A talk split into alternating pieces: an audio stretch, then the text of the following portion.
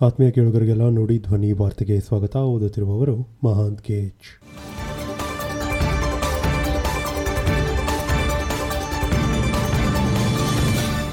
ಈಗ ಈ ದಿನದ ಪ್ರಮುಖ ಸುದ್ದಿಗಳು.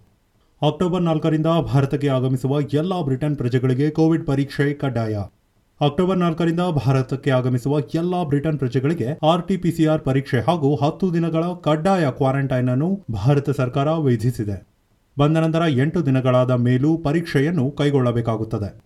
ಮನೆಯಲ್ಲಿ ಅಥವಾ ಆಗಮಿಸಿದ ವಿಳಾಸದಲ್ಲಿ ಹತ್ತು ದಿನಗಳ ಕ್ವಾರಂಟೈನ್ ಅನ್ನು ಆಗಸ್ಟ್ ನಾಲ್ಕರಿಂದ ಕಡ್ಡಾಯಗೊಳಿಸಲಾಗಿದೆ. ಜಲಾಶಯ ನಿರ್ಮಾಣ ಸಂಬಂಧ ಆಂಧ್ರ ತೆಲಂಗಾಣ ಜೊತೆಗೆ ಶೀಘ್ರದಲ್ಲೇ ಮಾತುಕತೆ ಸಿಎಂ ಬೊಮ್ಮಾಯಿ. ತುಂಗಭದ್ರಾ ಜಲಾಶಯ ನಿರ್ಮಾಣ ಸಂಬಂಧ ನೆರೆ ರಾಜ್ಯಗಳಾದ ಆಂಧ್ರ ಪ್ರದೇಶ ಹಾಗೂ ತೆಲಂಗಾಣ ರಾಜ್ಯಗಳೊಂದಿಗೆ ಶೀಘ್ರದಲ್ಲೇ ಮಾತುಕತೆ ನಡೆಸಲಾಗುತ್ತದೆ ಎಂದು ಮುಖ್ಯಮಂತ್ರಿ ಬಸವರಾಜ ಬೊಮ್ಮಾಯಿ ಅವರು ಹೇಳಿದ್ದಾರೆ. ಡಿಆರ್ಪಿ ಸಿದ್ಧವಾದ ಬಳಿಕ ಸಂಬಂಧಪಟ್ಟ ರಾಜ್ಯಗಳೊಂದಿಗೆ ಸೌಹಾರ್ದಯುತವಾಗಿ ಚರ್ಚಿಸಿ ಈ ಯೋಜನೆಯನ್ನು ಅನುಷ್ಠಾನಗೊಳಿಸಲಾಗುವುದು ಎಂದು ಹೇಳಿದ್ದಾರೆ. ಇದೇ ವೇಳೆ ಮೇಕೆದಾಟು ಯೋಜನೆ ಕುರಿತು ಮಾತನಾಡಿದ ಅವರು, ಇದು ನಮ್ಮ ಸಾಂವಿಧಾನಿಕ ಹಕ್ಕು. ತಮಿಳುನಾಡು ಯೋಜನೆಯನ್ನು ನಿಲ್ಲಿಸಲು ಸಾಧ್ಯವಿಲ್ಲ. ತಮಿಳುನಾಡು ಎಷ್ಟೇ ವಿರೋಧ ಮಾಡಿದರೂ ತಲೆಕೆಡಿಸಿಕೊಳ್ಳದೆ ಮೇಕೆದಾಟು ಯೋಜನೆಯನ್ನು ಮಾಡೇ ತಿರುತ್ತೇವೆ. ಈ ಕುರಿತು ನಮ್ಮ ನಿಲುವಿನಲ್ಲಿ ಯಾವುದೇ ಬದಲಾವಣೆ ಇಲ್ಲ ಎಂದು ಸ್ಪಷ್ಟಪಡಿಸಿದ್ದಾರೆ. ಮಕ್ಕಳಿಗೆ ಸೂಜಿ ರಹಿತ ಕೊರೋನಾ ಲಸಿಕೆ, ಮೂರು ಡೋಸ್ಗೆ ಒಂದು ಸಾವಿರದ ಒಂಬತ್ತು ನೂರು ರೂಪಾಯಿ ನಿಗದಿ. ವಿಶ್ವದ ಮೊದಲ ಡಿಎನ್ಎ ಆಧಾರಿತ ಲಸಿಕೆ ಎಂದೇ ಖ್ಯಾತಿಯಾದ ಝೈಡಸ್ ಕ್ಯಾಡಿಲಾ ಸಂಸ್ಥೆ ಅಭಿವೃದ್ಧಿಪಡಿಸಿರುವ ಝೈಕೌ ಡಿ ಲಸಿಕೆಯು ಶೀಘ್ರದಲ್ಲೇ ಕೊರೋನಾ ನಿರೋಧಕ ಲಸಿಕೆ ಅಭಿಯಾನದ ಭಾಗವಾಗಲಿದೆ ಎಂದು ಕೇಂದ್ರ ಸರ್ಕಾರ ತಿಳಿಸಿದೆ. ಸೂಜುರಹಿತ ಲಸಿಕೆಯಾಗಿರುವ ಇದು ಮೂರು ಡೋಸ್ ಹೊಂದಿದ್ದು ಹನ್ನೆರಡರಿಂದ ಹದಿನೆಂಟು ವರ್ಷದವರಿಗೆ ನೀಡಲಾಗುತ್ತಿದೆ. ಇದು ದೇಶೀಯವಾಗಿ ಉತ್ಪಾದನೆಯಾದ ಲಸಿಕೆಯಾಗಿದೆ. ಗುಜರಾತ್ನ ಅಹಮದಾಬಾದ್ ಮೂಲದ ಝೈಡಸ್ ಕ್ಯಾಡಿಲಾ ಎಂಬ ಸಂಸ್ಥೆಯು ಕೇಂದ್ರ ಸರ್ಕಾರದ ಜೈವಿಕ ತಂತ್ರಜ್ಞಾನ ಇಲಾಖೆ ಮತ್ತು ಭಾರತೀಯ ವೈದ್ಯಕೀಯ ಸಂಶೋಧನಾ ಮಂಡಳಿ ಸಹಯೋಗದಲ್ಲಿ ಅಭಿವೃದ್ಧಿಪಡಿಸಲಾಗಿದೆ. ಝೈಡಸ್ ಕ್ಯಾಡಿಲಾ ಸಂಸ್ಥೆ ಮೂರು ಡೋಸ್ಗೆ ಒಂದು ಸಾವಿರದ ಒಂಬತ್ತು ನೂರು ರೂಪಾಯಿ ನಿಗದಿ ಮಾಡಿದೆಯಾದರೂ ಆ ದರವನ್ನು ಮತ್ತಷ್ಟು ಇಳಿಸಲು ಸರ್ಕಾರ ಮಾತುಕತೆ ನಡೆಸುತ್ತಿದೆ. ಆದರೆ ಇದುವರೆಗೂ ಈ ಕುರಿತು ಯಾವುದೇ ಅಂತಿಮ ನಿರ್ಧಾರ ಹೊರಬಿದ್ದಿಲ್ಲ.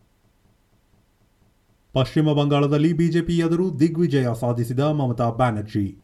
ಬಹು ನಿರ್ಣಾಯಕವಾಗಿದ್ದ ಪಶ್ಚಿಮ ಬಂಗಾಳ ವಿಧಾನಸಭೆ ಉಪಚುನಾವಣೆಯಲ್ಲಿ ಟಿಎಂಸಿ ನಾಯಕಿ ಮಮತಾ ಬ್ಯಾನರ್ಜಿ ಭರ್ಜರಿ ಗೆಲುವು ಸಾಧಿಸಿದ್ದು ಮುಖ್ಯಮಂತ್ರಿ ಸ್ಥಾನವನ್ನು ಭದ್ರಪಡಿಸಿಕೊಂಡಿದ್ದಾರೆ.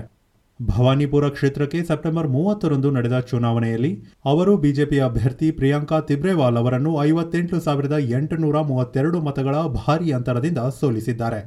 ಈ ಗೆಲುವಿನ ಮೂಲಕ ಮಮತಾ ಬ್ಯಾನರ್ಜಿ ಅವರು ಮುಖ್ಯಮಂತ್ರಿ ಸ್ಥಾನದಲ್ಲಿ ಮುಂದುವರೆಯುವ ಅರ್ಹತೆ ಪಡೆದಿದ್ದಾರೆ ಎನ್ನಲಾಗಿದೆ. ಅಕ್ಟೋಬರ್ ಹದಿನೇಳರಂದು ತಲಕಾವೇರಿಯಲ್ಲಿ ತೀರ್ಥೋದ್ಭವ ಕೊಡಗು ಜಿಲ್ಲಾಡಳಿತದಿಂದ ಸಿದ್ಧತೆ. ಕಾವೇರಿ ನದಿ ಉಗಮ ಸ್ಥಾನ ತಲಕಾವೇರಿಯಲ್ಲಿ ಅಕ್ಟೋಬರ್ ಹದಿನೇಳರಂದು ಮಧ್ಯಾಹ್ನ ಒಂದು ಗಂಟೆ ಹನ್ನೊಂದು ನಿಮಿಷಕ್ಕೆ ತೀರ್ಥೋದ್ಭವ ಸಂಭವಿಸಲಿದ್ದು, ಕೋವಿಡ್ ಹಿನ್ನೆಲೆಯಲ್ಲಿ ಕಳೆದ ಬಾರಿಯಂತೆ ಈ ಬಾರಿಯೂ ಕೆಲವು ನಿಬಂಧನೆಗಳನ್ನು ಪಾಲಿಸುವಲ್ಲಿ ಸರ್ಕಾರದ ಜೊತೆ ಭಕ್ತರು ಕೈಜೋಡಿಸಬೇಕು ಎಂದು ಕೊಡಗು ಜಿಲ್ಲಾ ಉಸ್ತುವಾರಿ ಸಚಿವ ಕೋಟಾ ಶ್ರೀನಿವಾಸ ಪೂಜಾರಿ ಹೇಳಿದ್ದಾರೆ. ಜಿಲ್ಲಾಧಿಕಾರಿ ಚಾರುಲತಾ ಸೋಮಲ್ ಅವರು, ಮಡಿಕೇರಿ ದಸರಾ ಮತ್ತು ತಲಕಾವೇರಿ ತುಲಾ ಸಂಕ್ರಮಣ ಜಾತ್ರೆ ಸಂಬಂಧ ಕೋವಿಡ್ ನಿಯಮ ಬಗ್ಗೆ ಅಗತ್ಯ ಕ್ರಮ ವಹಿಸಲಾಗುವುದು ಎಂದಿದ್ದಾರೆ. ಇದಿಷ್ಟು ಈ ದಿನದ ನಮ್ಮ ಪ್ರಮುಖ ಸುದ್ದಿಗಳು. ಆತ್ಮೀಯರೇ, ನಮ್ಮ ನುಡಿ ಧ್ವನಿ ವಾರ್ತೆಯನ್ನು ನೀವು Google Podcast, Anchor FM, Breaker, Pocket Cast, Radio Public, Spotify ಹಾಗೂ ಕಾಪಿ ಆರ್ಎಸ್ಎಸ್ ಆಪ್ಗಳಲ್ಲೂ ಆಲಿಸಬಹುದು. ನಮ್ಮ ನಾಳೆಯ ಸುದ್ದಿಗಳೊಂದಿಗೆ ಮತ್ತೆ ಭೇಟಿಯಾಗೋಣ. ಅಲ್ಲಿಯವರೆಗೆ ನಮಸ್ಕಾರ.